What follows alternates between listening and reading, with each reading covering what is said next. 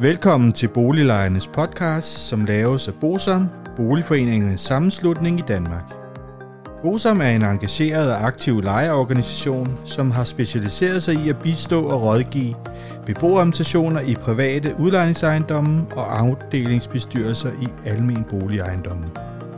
Formålet med Boliglejernes podcast er at informere lejerne om nogle af de problemstillinger, som vi ved, at mange lejere ofte spørger om samt at give mulighed for, at nogle aktuelle problemstillinger bliver belyst ud fra et lejerperspektiv.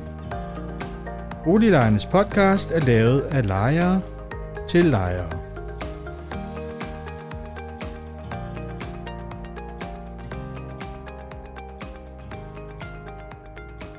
Velkommen til Boliglejernes podcast. Mit navn er René Sur, og jeg arbejder i Bosom.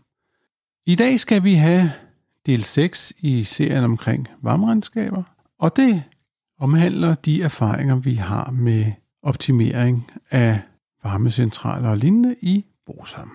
Hvis vi starter med at forholde os til en af de ting, som de fleste lejere godt kender, det er energimærket. Det skal jo laves på alle bygninger og så videre, og det betaler lejerne også for.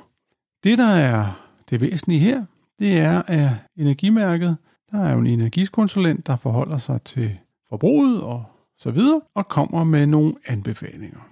Man skal dog være opmærksom på, at i den seneste opgørelse fra Sikkerhedsstyrelsen, som er kontrolorgan på disse energimærker, så var 32 procent af alle de her energimærkerapporter fejlbehæftede, hvor blandt andet af energikonsulenten kom frem til det forkerte energibogstav. Og som I alle sammen ved, som har fulgt med i denne podcast, så er det jo meget vigtigt for udlejerne, at de får et bogstav, der hedder C, fordi så kan man udleje efter paragraf 19 styk 2. Vi har blandt andet nogle ejendomme, som vi hjælper lidt, som er gået fra G i bogstav til C, uden at der er lavet noget som helst på ejendommen, andet end at der er skiftet energikonsulent. Og det er da interessant, at sådan noget kan ske. En anden ting, som vi er nødt til at forholde os til, når vi snakker erfaringer, så er det jo udskiftning af vinduer, hvor at lejerne jo får en huslejeforhøjelse på grund af, at det er en forbedring. Og denne her forbedring, den burde jo stå mål med, at man sparede nogle penge på varmeregningen. Vi må dog bare sige, at vi endnu har til gode at opleve, at den besparelse, som man sparer i varme, svarer til den huslejeforhold, som man får. Dog må vi jo sige, at det, der ofte sker, det er, at der kommer en bedre varme i selve legemålet, og det er jo også selvfølgelig værd at tage med, men det burde jo være der fra starten af. Og det vil jo sige, at der kommer en bedre komfort. Men det, at man kan spare en masse penge på varmeregningen. Det ser vi rimelig sjældent, og vi ser slet ikke de besparelser, som man kan beregne sig frem til. Med hensyn til at overgå for et til tostrenget anlæg, det er der jo mange udlejere, som får lavet, fordi at de siger, nu dur det enstrengede anlæg ikke mere, og så skal der laves et tostrenget anlæg. Det koster selvfølgelig en frygtelig masse penge. Vi må dog sige, at det er sjældent, at varmeregningen bliver mindre. Vi må også sige, at det koster jo lejerne rigtig mange penge, fordi der er jo en forbedringsforholdelse i at gå fra et strenget til to anlæg. Og det, der især under os, det er, at vi meget sjældent ser, at de her nye varmeanlæg, de bliver indreguleret. Det vi ser, det er, at anlæggene de bliver indreguleret efter fabriksindstillingerne, og så sker der ikke mere ved det. Og det vi jo blandt andet i sidste afsnit forholdt os til, det var jo, at hvis man skulle have en god varmeøkonomi, så er det vigtigt, at man får indreguleret disse anlæg. Jeg vil komme med et eksempel på, hvad man kan gøre, hvis man vil lave sådan noget energioptimering. For en 10-15 år siden, der boede jeg i en ejendom ude på Østerbro, sad i beboelsestationen, og der fik vi muligheden for at indgå en aftale med udlejer omkring indregulering og noget CTS-styring af varmeanlægget. Det var sådan, at i ejendommen, der havde vi et indstrenget anlæg, hvor at vi fik en afgift, det vil sige, at afkølingen ikke var god nok. Og det, som vi blev lovet, det var, at vi ville ikke længere få en afgift, men ville få afkølingen høj nok til, at vi slap for den udgift.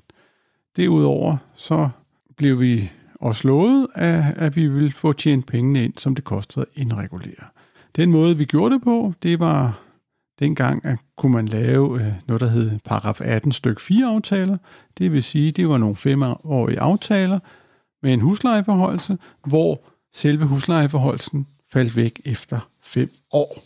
Jeg kan fortælle, at det, som blev lavet, det var blandt andet en ny ekspansionsbeholder, en ny cirkulationspumpe, der var rensning af varmeveksler, og så var der en indregulering. Så blev der sat nogle router op og sådan noget. Alt i alt så kostede det på den her ejendom, den er på små 300 legemål, 210.000 kroner. Disse penge skulle så betales over fem år, hvorefter den bortfaldt. Så er det jo altid spændende at se, hvad sparede vi egentlig. Og jeg har bare taget et af regnskaberne med fra par år efter, hvor jeg kan se, at den her afkølingsafgift betaler vi ikke. Og derudover kan jeg se, at hvis man korrigerer for græddage, så kan jeg se, at vi i dette år sparede 264.100 og 22 øre. Og det vil jo sige, at alene det år, der sparede vi faktisk mere, end vi havde betalt for hele driftsoptimeringen af varmeanlægget. Det var også det, var blev lovet af det her firma. Og det var jo en ren overskudsforretning fra beboerne. Det vil jo sige, at allerede efter et år, så havde vi faktisk fået pengene hjem. Så kan man selvfølgelig sige, ja, lejerne betalt, i det lige i det her tilfælde betalt for noget vedligeholdelse, som man jo betaler for i forvejen over huslejen. Det er det, der hedder udvendig vedligeholdelse. Det er fuldstændig korrekt. Men øh, i det her tilfælde, så valgte vi at gøre det, fordi at vi kunne se, at vi kunne mærke det direkte på vores varmeregning. Og man må også sige, at det var jo en rigtig god investering for lejerne. Det, der så er yderligere problemet, det er i forbindelse med den nye lejelov, som vi kalder den i 2015. Så de her 18-4-aftaler, hvor en huslejeforholdelse falder væk, de er desværre ikke længere mulige at indgå. Dem valgte man at skrive ud af lejeloven, hvilket efter Brugsoms opfattelse er meget kedeligt, fordi at i lige præcis sådan nogle tilfælde her, kunne det jo godt betale sig for lejerne at indgå i en dialog med udlejeren at få lavet det her vedligeholdelsesarbejde, fordi at det vil jo være til gavn for begge parter. Og man kan jo sige, at lige her, der er det jo et stykke arbejde, som lejerne jo ikke direkte har krav på bliver udført. Det betyder jo så, at det ikke bliver lavet af udlejer og betalt udlejer. Til gengæld så får lejerne jo en højere varmeregning, og det er man jo typisk ikke interesseret i. Til gengæld vil lejerne jo ikke have en varig huslejeforholdelse, fordi det rører jo bare oveni. Så derfor var det jo rimeligt, at lejerne betalte med en huslejeforholdelse, der faldt væk efter fem år. For det betød jo så, at så vil man jo for alvor få gavn af den her besparelse.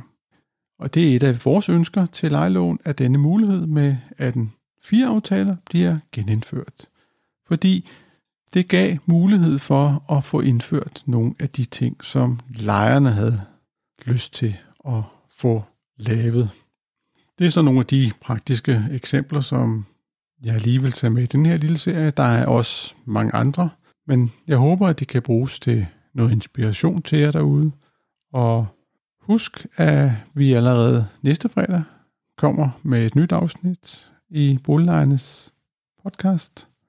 Og indtil vi høres ved, så have det så godt. Hej hej. Hvis du synes om Boliglejernes podcast, vil vi blive rigtig glade, hvis du deler episoden med dine venner, og måske giver os en anmeldelse og nogle stjerner i iTunes, så vi derved kan komme ud til mange flere lyttere. Oplysningerne i denne podcast er udtryk for vores opfattelse af retsstillingen på nuværende tidspunkt. Men husk, at retsstillingen kan have ændret sig, når du hører denne podcast, da der kan være kommet ny lovgivning eller praksis på området. Den videre er vigtigt at være opmærksom på, at gennemgangen i denne podcast alene har været overordnet for at give et overblik og derfor ikke kan regnes for en udtømmende gennemgang af emnet.